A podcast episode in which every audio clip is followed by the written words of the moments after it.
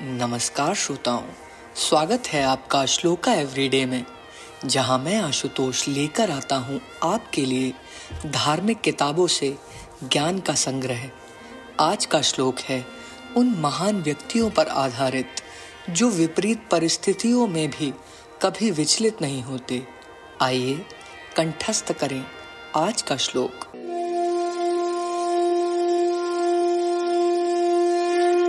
प्राप्य पदं न व्यथते कदाचि दुद्धोगमन्विच्छति चाप्रमतः। दुःखः च काले सहते महात्मा। धुरन्धरस्तस्य जितः सप्तना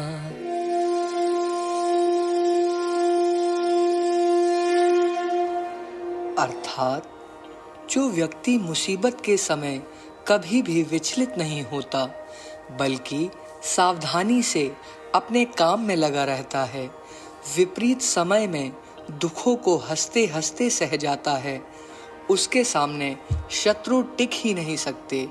वे तूफानों में तिनके के समान उड़कर छितरा जाते हैं।